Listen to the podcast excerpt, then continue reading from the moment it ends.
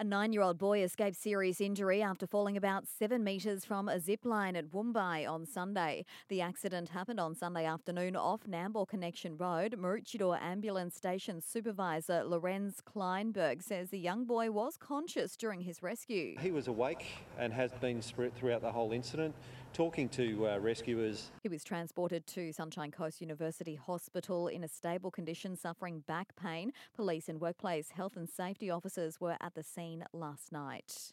Our road toll has climbed over the weekend following the death of a man in a single vehicle crash at Doonan.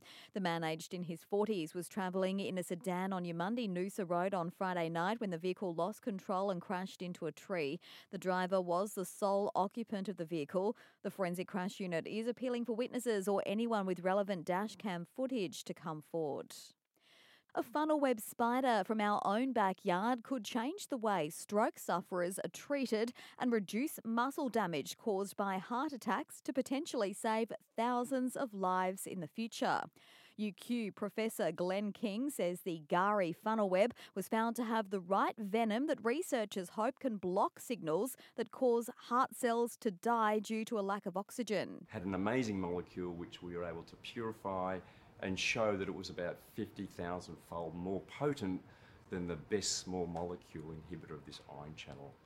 And then once we'd got that molecule, we were able to then test it in a rodent model of stroke and show that it was incredibly effective.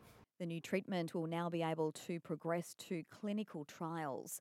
Also making news, a flag-raising ceremony will happen outside council chambers in Nambour this morning to mark the beginning of NAIDOC Week.